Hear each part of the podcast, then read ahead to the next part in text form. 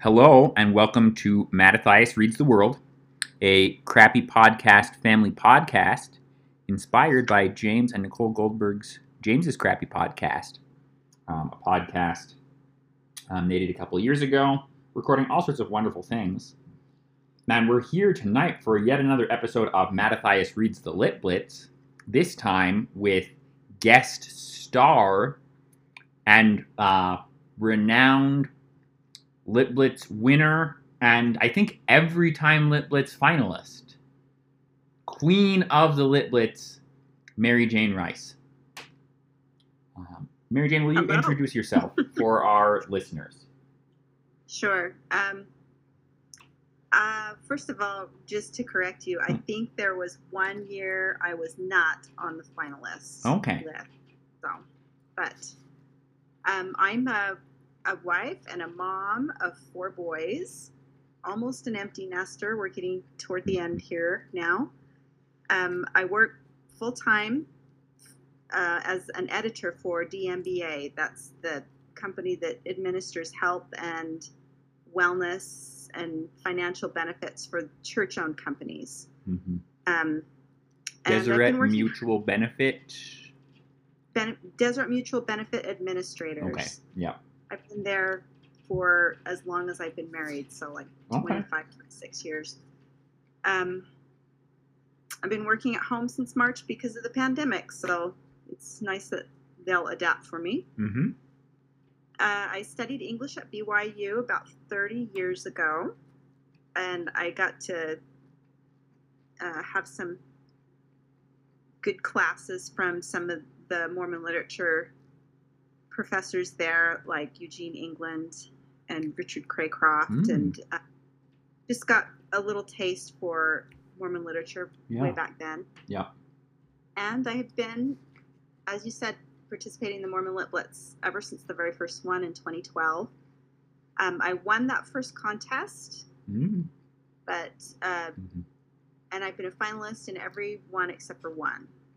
The one year that I wasn't a finalist, I was like, "Oh, finally, at last, we've got enough entries that I, I'm not a finalist anymore." it was but it is gratifying. It was gratifying to get back on again the next year. yeah, yeah, a satisfactory moment for you. So, I actually have a question before we jump into things. How did Yep. you find out about the Lit that first year? See, I was trying to think about it, and I think it must be this. Um, James, your brother, had a blog, or he still has Mhm. it, but he Yeah. wrote on it more frequently. Um, is it the? I think it's the Mormon Midrashim, Mm-hmm.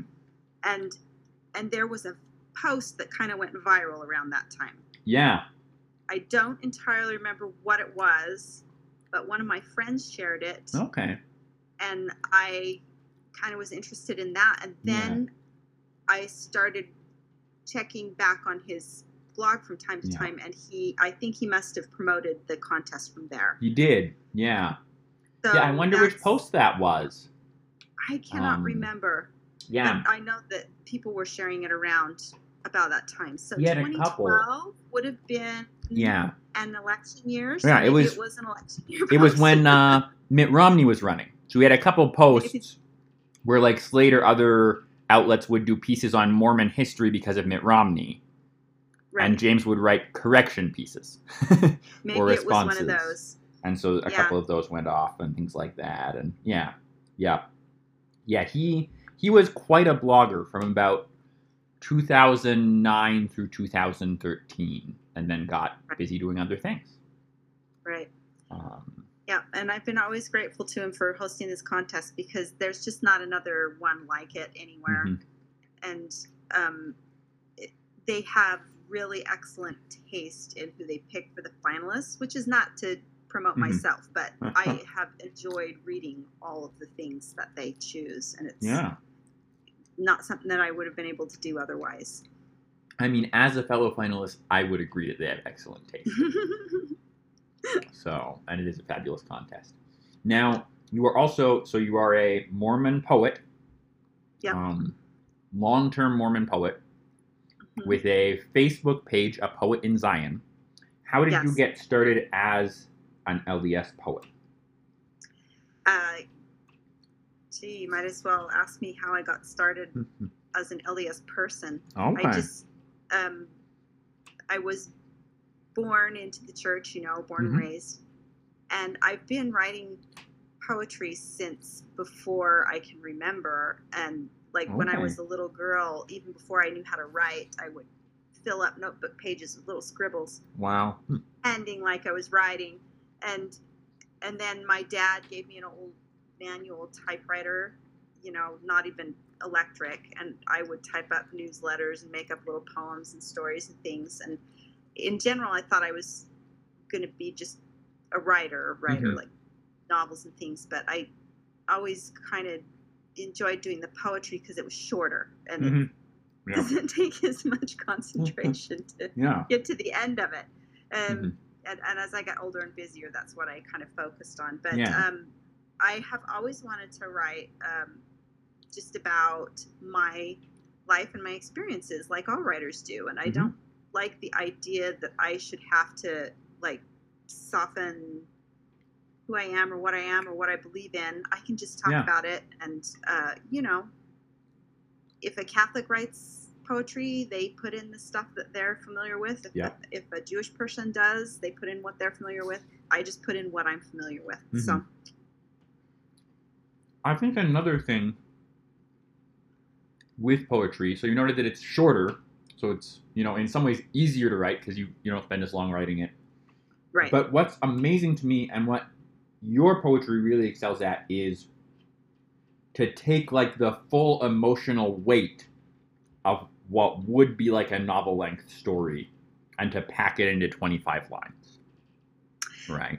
Well, yeah, and that's interesting. I was listening to a, P- actually an economics podcast the other day, but the, the economist was talking about poetry, and he said almost the same thing, which is Mhm. basically that you can fit all of the import.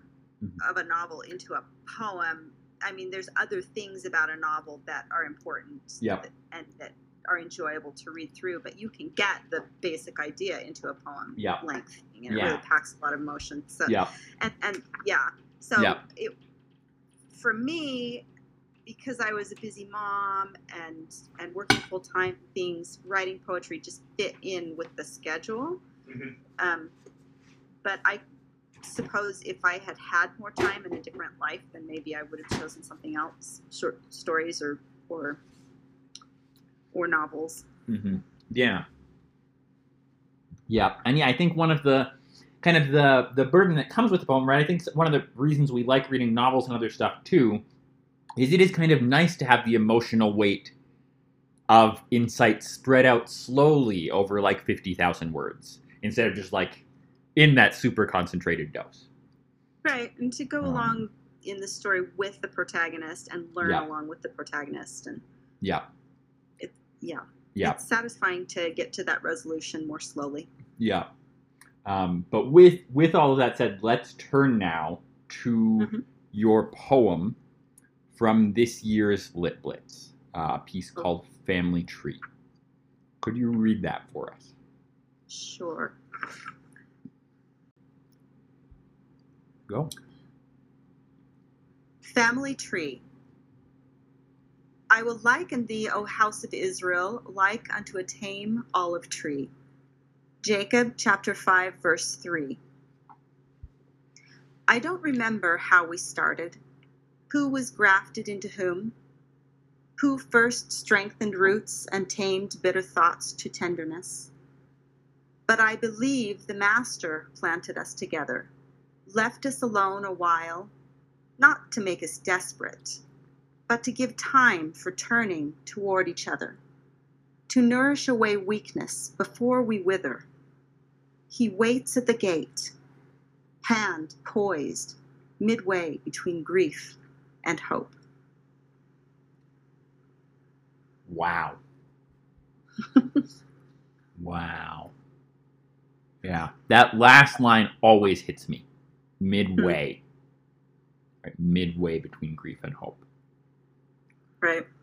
Um, and the beginning, you start with this. I, I don't remember how we started.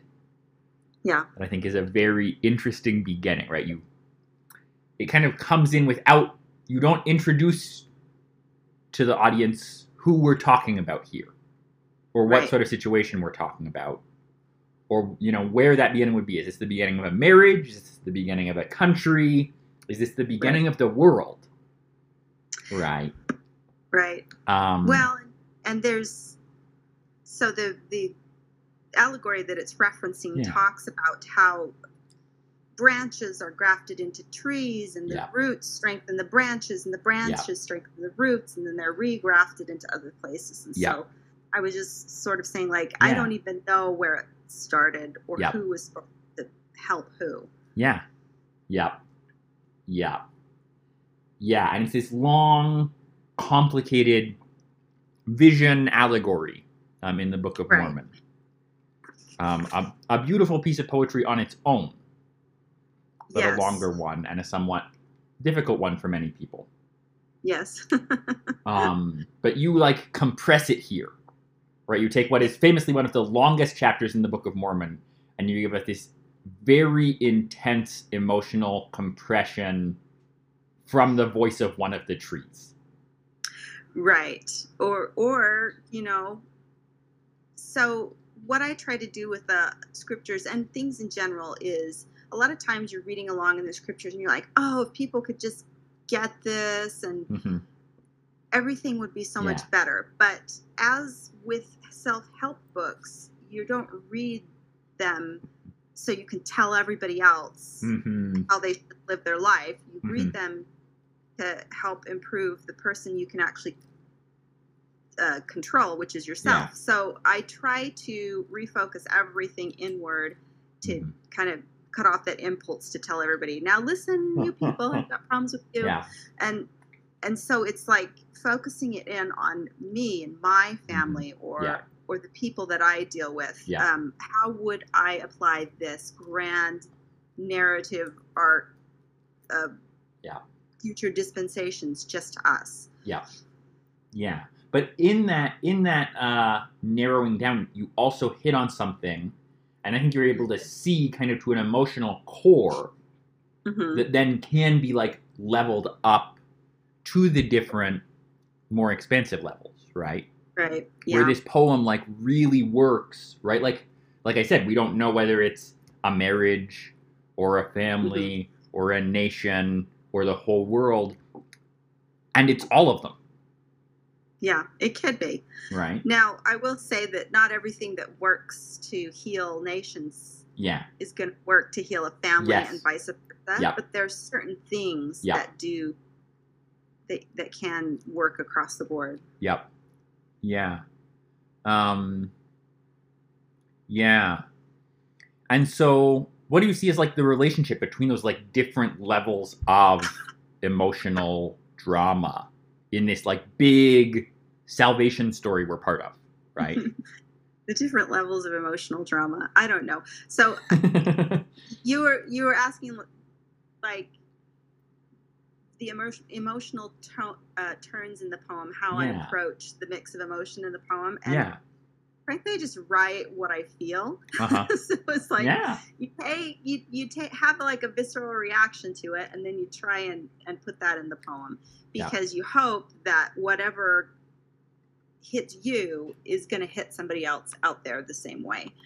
Um, this particular poem, though, you know, sometimes you'll have ones that are all hot emotional highs and Uh-huh. some that are all emotional lows, but this one kind of like turns. Yeah. It turns back and forth from a high to a low yeah to a high to a low and like the allegory does there's Yeah. like everybody's doing really well and then everybody's Yeah. corrupt and the fruit's all Yeah. bitter um, and by juxtaposing those two you you can get at kind of how these extremes happen over the course of generations and over the course of a family and over the course of your own life and sometimes you're the one that's being tender and nourishing and sometimes you're the bitter one Yeah. that's causing the problems and Mhm. everybody takes their turns at doing these different things hmm um, and we see this over and over again in the nephite lamanite dynamic Mm-hmm. and i think that this is why this particular allegory was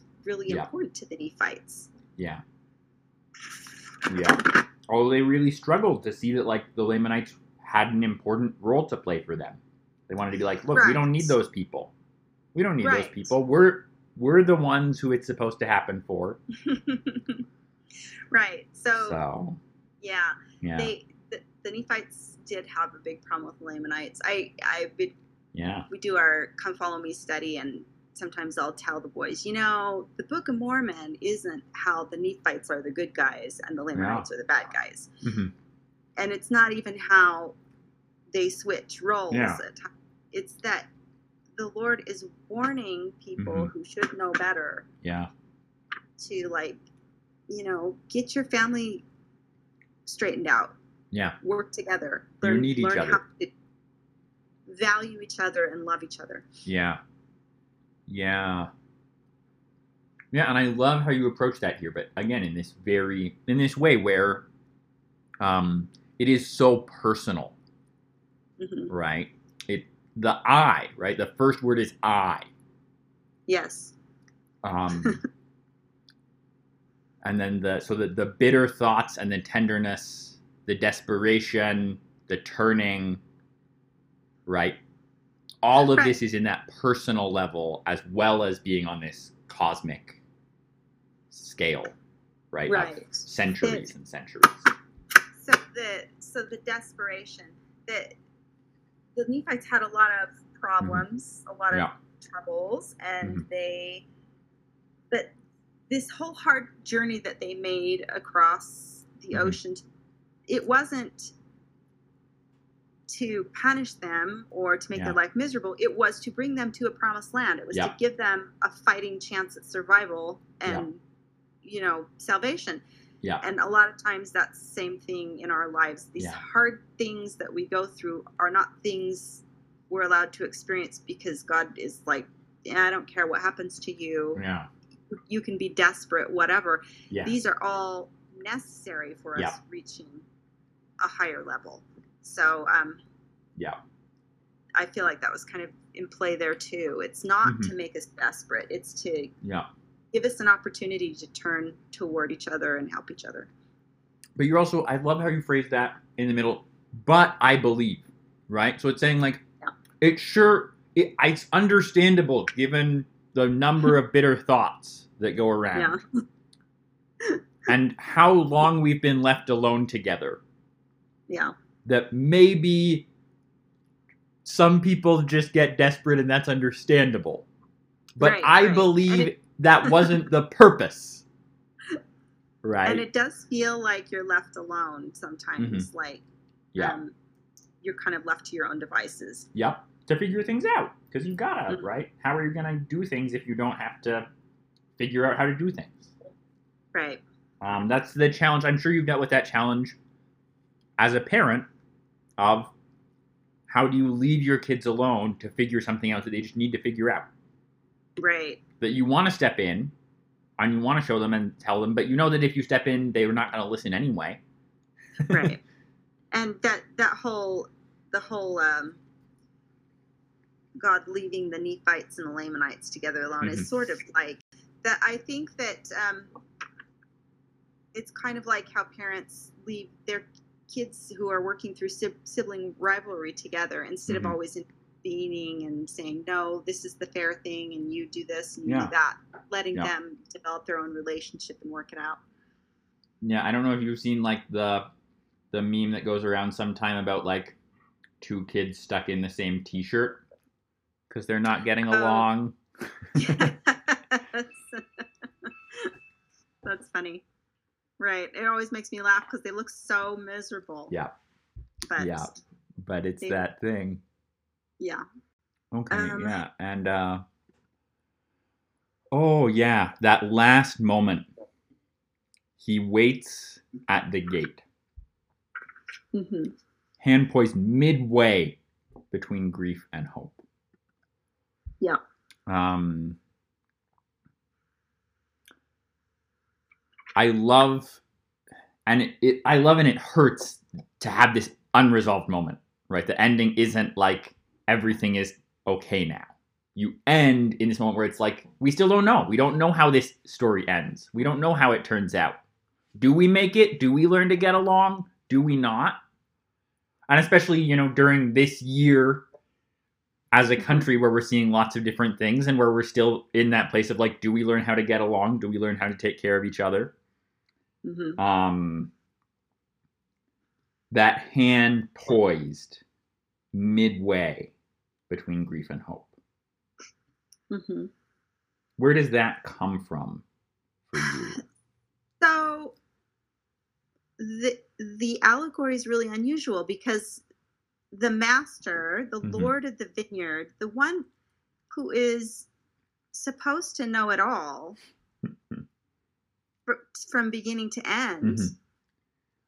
he's persuadable, right? Mhm. I I mean, you can put different people in the position of the the Mhm. master and the servant, but Yeah.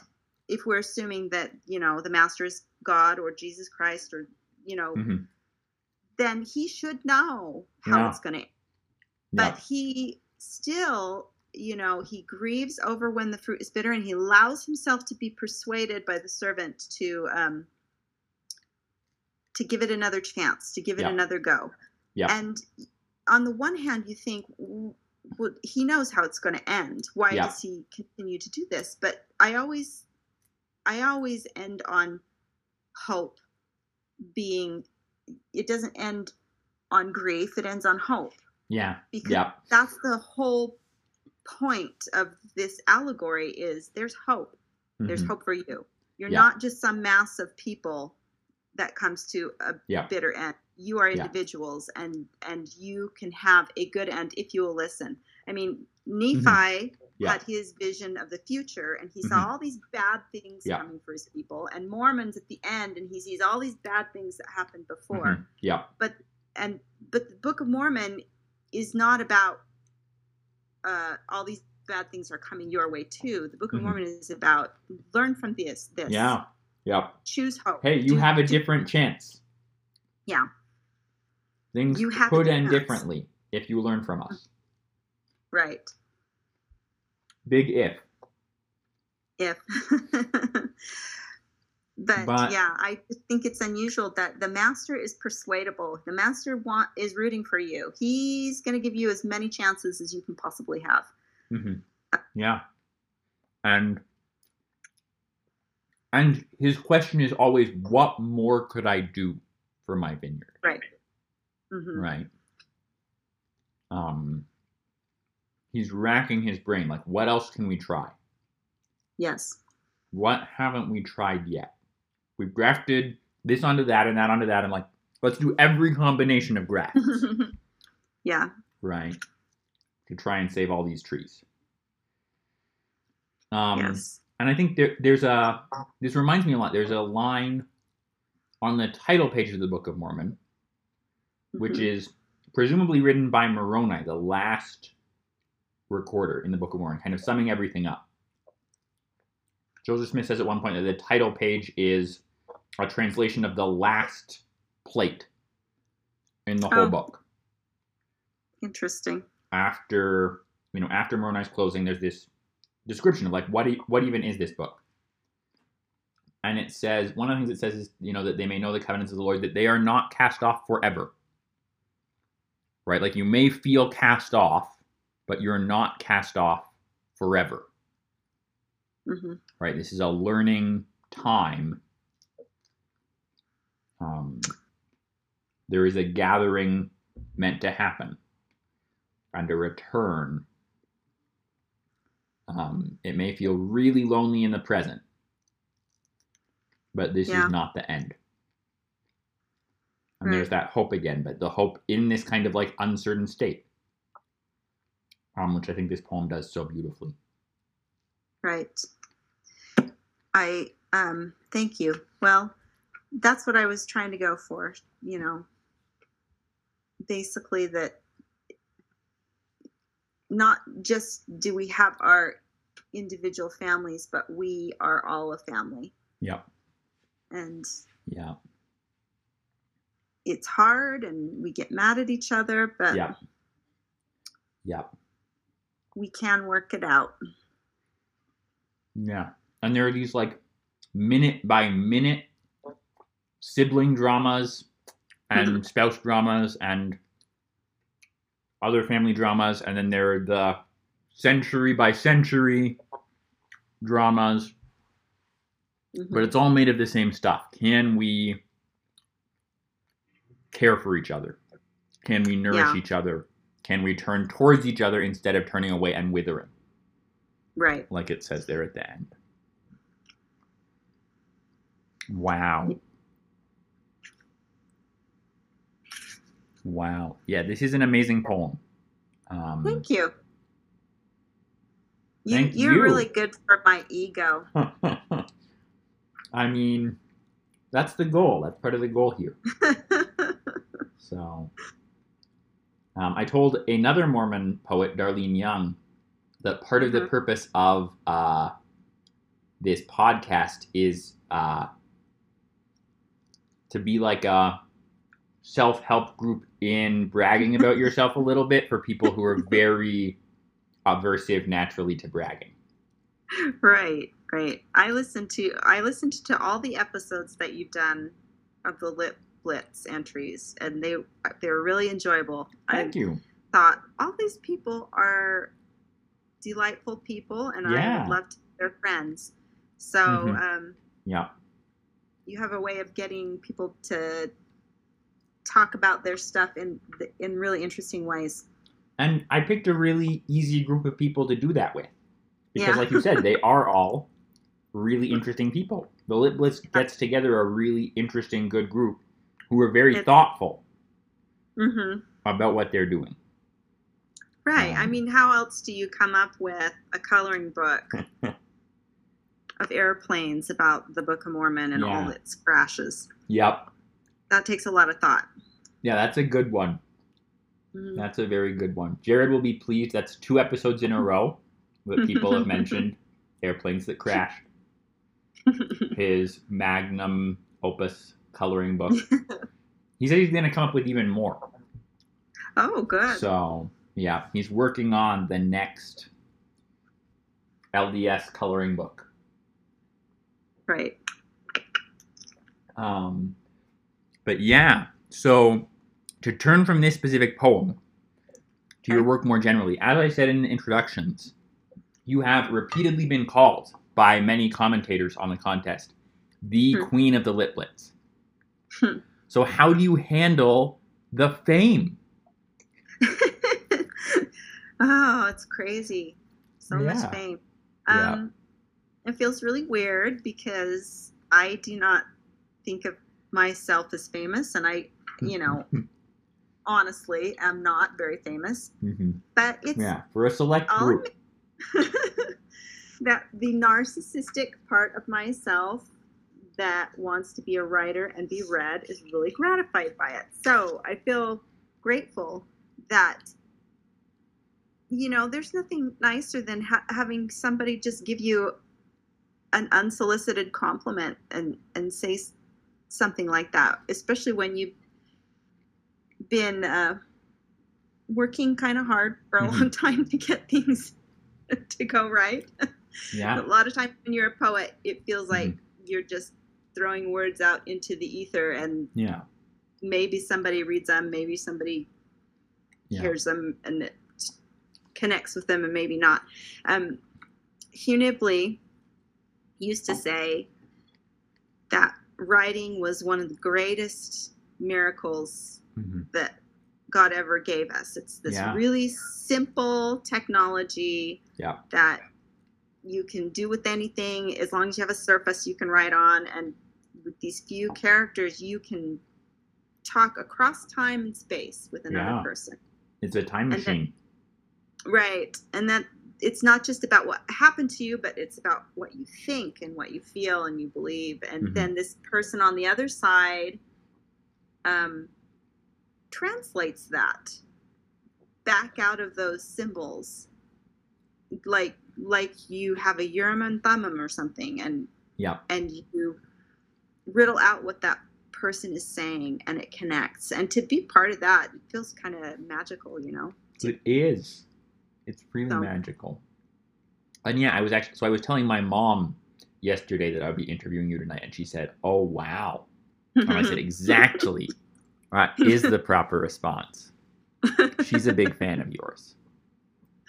Well, So, Thank you. That's really kind. yeah. I, I like to hear that. So, as uh, Queen of the Lit Blitz, what uh, words do you have for your adoring fans, or what advice do you have for your envious rivals for achieving this level of success um, as a Mormon literary elite? Hmm. I I feel like this is a trap. This question is a trap. well, yeah, as one of your envious rivals, I'm trying to, you know. um. So I don't have anything unique to say as far as improving poetic abilities because there are people out there who can teach you that all over the internet and, and much Mhm. better poets than me. But if you want to focus on Mormon literature and then just do it, you know, don't feel like you have to necessarily explain what it is you're talking about Yeah. um, I really enjoyed so Darlene's episode, and she was talking about her poem about in the um, dressing room, changing room of the temple. I can't Yeah. remember the title. I apologize. Um, no worries. But she, what she's saying there, is obvious to a person who has been to the temple. Yeah. Um, and she, and when you know you have that background Mhm. knowledge, it becomes you can see Yeah. clearly, and it, it just really uh, the the sort of metaphors of the shedding of the Yeah. clothing and the shedding of the outside um, Yeah. cares of the world makes a lot of sense. And I really think that if you're going to write Mormon poetry, then just write it what you know and what you experience. Um, uh, there's going to be an audience for that. Mhm. Uh, they do. It's it's hard, and James has talked about this too. It's hard for people, I think, in the church to really be interested in Mormon literature because they either think it's going to be really bad, Mhm. like badly written, or it's going to be really hard on the church. And Yeah. for pe- people who love being members of the church Yep. and love the culture, it you know, it's like hearing somebody badmouth your family, your brothers and sisters. Yeah. You might Yeah. you might have problems with your brothers and sisters from time to time and Yeah. know that there's things to to be improved upon, but you don't want to hear people dragging them down. Yep. So Yeah. Doesn't I matter think- how valid the criticism is. Right just- right so um i pull my punches a little Mhm. bit in that respect i i mean i'm always talking to somebody who i love and Mhm. i want them to be better i want them to be happier i don't want Mhm. it to all fall apart and be a mess and so Yeah. that's another thing i would suggest is kind of like consider how does you really feel about the church and the organization and the people that are in it um, Yeah. you, you can get caught up with issue poetry, Yeah. um, uh, which, from my point of view, a lot of it can sound like just a big lecture. Or you can deal with those same issues in a way that's um, Mhm. understanding that everybody everybody can get tripped up by stuff everybody has failings everybody can be confused and hey we're all in this together Yeah. um, we want to build each other up not tear each other down so that's kind of my Mhm. My Yeah. motto just for my writing and i try Yeah. for my life you know it's not always the same is to Yeah. build up and put in to other people's little lamp, oil lamps instead of drain out and take away from. So Yeah. um, that's confusing advice as far as being a poet, and I can't Yep. guarantee that you'll end up winning the Lit Blitz. Yeah, and it's so what I try to do myself. And I do think, well, I do think another worry people have about Mormon literature Uh-huh. is um so James has a great essay about this, uh, the avant-garde wing of the Church History Museum. Yeah, I love that. our review. Um, and uh, you know, one of the big things is, you know, we're Mormons. We're, we're we tend to be very known for our like can-do, optimistic attitude. yeah, and he points out he says you know um i've learned that inspiring is not actually necessarily a positive review. Mhm. um that there's this worry that it will just be like too saccharine and flat and you know just gung-ho we can do it without acknowledging hard things right? Yeah, I think that's another worry people have um, as Latter day Saints about LDS art, right? Is that like right. I get enough of the like pull up your bootstrap stuff in my family home evening lessons. I don't need it And- from and, the you books I'm reading. If you look at the art of the world, and not Mhm. even necessarily literary art, but Yeah. popular art, um, Yeah. the Harry Potter novels, or or something like that, there is no easy achieving of the satisfactory conclusion. Yeah. There's a satisfactory conclusion. Yeah. but they have to go through some really hard things. People die.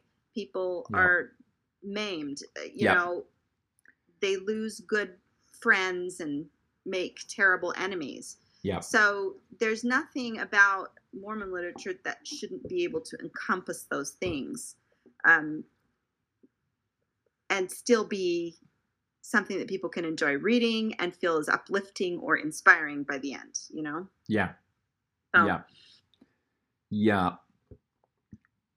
Yeah. some people some people do have a low tolerance for anything that might make long long time ago so uh, at my work we had put together we had a, a health newsletter a health newsletter but it was something that went outside to an outside company and they put it together for us and then we'd mail it to our participants Mm-hmm. Yeah. well one time we got a response from I believe it was a seminary teacher or somebody in the CES department who was like, "Well, you have this illustration on the front of the newsletter of a cup with a, some steam coming out of it, and I know it could be hot chocolate, but you know, you got to consider that we're all." Uh, employees of the church, and Yeah. this is not a good look. This, Yeah. You know, It's avoid dangerous. of evil. And I was like, "You're kidding me." So Hot some people are- drinks. some people are a little bit oversensitive, but you know what? Some people, everywhere you go, Yeah. in any church or organization or anything, are a little bit sensitive. So Yeah. you kind of have to get. That's another thing. I will add this for um, my advice to people who want to become better writers or better at anything in general is to learn how to accept criticism without taking it too personally Yeah. um, I it takes a it's really hard to cultivate people who are willing to provide you with useful critiques because they are as nervous about it as you are. Yeah. And they don't want to hurt your feelings and Mhm. you have to you have to provide them with a safe space to say Yeah. what they think about what you Yeah. write. And um so Yeah. that means you even when you are like want to argue with them about their criticism not Mhm. arguing with them to Yeah. just let them have their say and say thank you i appreciate you reading this and taking the time to say something about it it means a lot to me um, and there's so many people over the years that i've been like eh, well, i don't think i'm going to incorporate that feedback but Yeah. even when i disagree with them i learn something from every little piece that comes back to me maybe it's even hey maybe people don't understand that as well as i thought they would Yeah. or maybe this is only for a certain type of audience Yeah. Um, and I think that comes back kind of to the, um, you know, engravings, Urim and Thummim thing you were talking about with writing. That, like, it's Yeah. always this, you know, jump between kind of different worlds. When you write down Right. your experience and someone else is receiving it in their own experience. And you Oh, care well- about what that person thinks because you want to communicate, right? You want the Right. message to be received and to have an impact hmm but I think it is it can be really hard to say well like and to do you know to to go back to another Book of Mormon example right? Moroni has this period where he's really, really anxious because he's like, how will the people who read this book feel about my writing Uh-huh. skills? What if they think, what if they just aren't impressed with my skills as a writer? Yeah, because I'm not a very good writer. Yeah, If there's mistakes, they're the mistakes of men. yeah. Um, Um, so a hundred percent. Yeah. You know, you want people to understand what it was that you Yeah. are trying to say, but Yeah. the one of the wonderful magical things of the whole transferring across time and space is that there's a synergy involved that when the person gets it on the other side they get something that maybe you didn't intend yeah, um, and that's the same thing with scripture as well you know there's a meaning meaning and Yeah. then there's a meaning for you yeah, and poetry is not by any means scripture but it, it um, but scripture can be poetry Yeah. A and, lot of you know, scripture is poetry. yeah and there's a lot of the qualities of scripture that you can have in your poetry hmm which is to say so maybe you want to teach a certain principle pull back a little bit don't make it so beat you Yeah. over the head with it because if you pull back a little bit like this little bit of ambivalence at the end of this poem about we're poised halfway between this and that Yeah. then the other person steps in and can provide their own meaning in that situation Yeah. and say oh what does this mean to me Yeah. how is this affecting my life what can i see here that relates to my experience Yeah. Yeah. Um yeah, and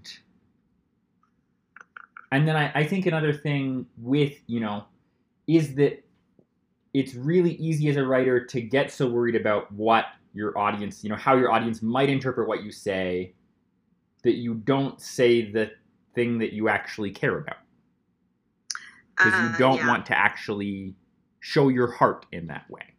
Right? You don't want to put something out in front of people to get criticized and to get Yeah. challenged and to have random strangers who don't care how you feel Uh-huh. give you whatever advice they feel like you need to hear about how many steaming mugs of something are in the illustrations.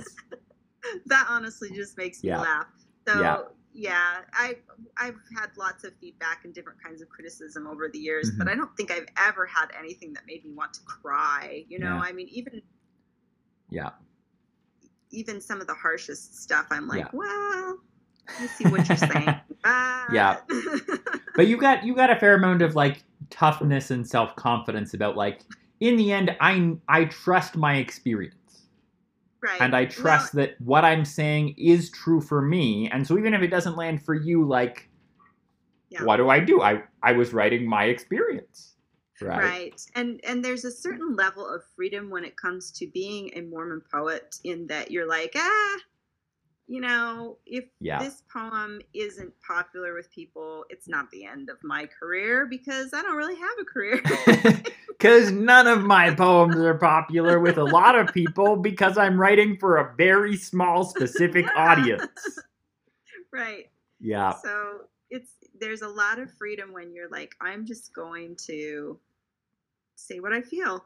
yeah, And personally, because I this is a part of my faith and not just part of my culture, I do I want it to be something that's pleasing to Heavenly Father, and so mm-hmm. I will pray for inspiration and guidance, you know, and then you just kind of have to make the leap of faith and say, well, I'm going to just say this. I've been praying for direction and help, and I kind of feel like this is what should go in it, and so I'm just going to do it yeah, and most often that works Yep. And I really love what you've come up with doing that as one of your readers. oh thank you Um, speaking of which, so you Mhm. you came out with your first book a couple years ago Yes. now. It Mhm. is really great. Messages on the Water. Um, we will include a link in the show notes for anyone who wants to purchase Mary Jane's first book. and then I hear you have a second book coming soon. Would you like to give a hint and a you know sneak teaser Yes. Of your upcoming book and tell us when it will be available. Yes. So I have a, a new book coming out called Grace Like Water. And don't worry, not all my books will have water in the title, but it just happened that Mhm. Grace Like Water was the title that applied to Yeah. this.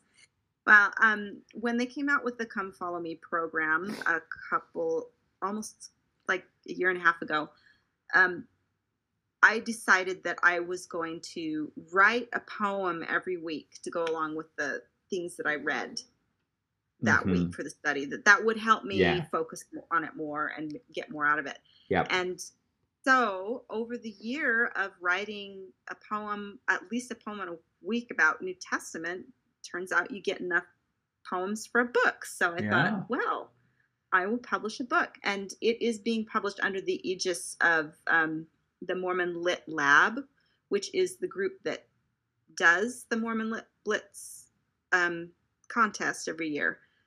Um, they started a non-profit corporation to sort of help people shepherd their books to publication, and I believe I will be the first book published. Yeah.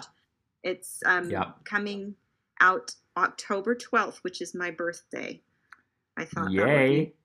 Celebrate. And Yeah. I I think we're gonna do I'm gonna do a Facebook event and and some different things, but I'm not entirely sure how it's all gonna work yet because Yeah. it's kind of new to me. But Yeah. um, it will be available on Amazon.com at October 12th and after. Um, so if people want to to keep up on that, they can follow my Facebook page, which is a poet in Zion. Um, And we'll have a link for that in the show notes. right? Or if you're not on Facebook, you can follow the Mormon Lit Lab Patreon account um, yeah.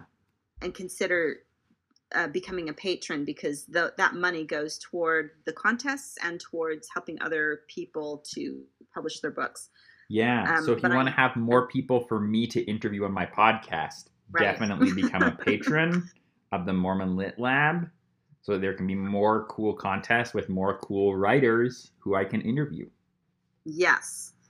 Um, that would be awesome. Um, so it, there's illustrations. The cover is so very lovely. My son Nathan um, helped with the illustrations. Yeah. and uh, part of doing this whole thing is during the year I kept a really fun poetry scrapbook that I have all of my early drafts and redline edits and uh, artworks that inspired me or that remind me of the stories and notes from my scripture study and I have still some blank pages in the back of it and I have some kind of vague idea that maybe I'll have people who read the book like sign in the back and put their thoughts mhm. but i don't how that's going to work what Yeah.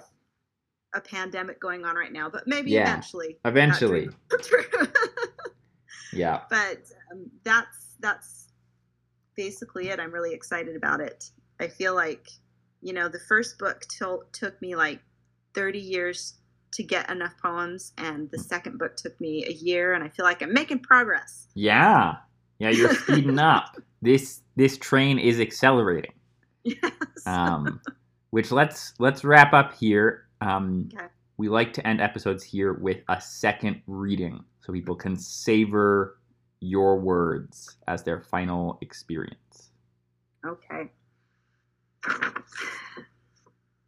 Family tree.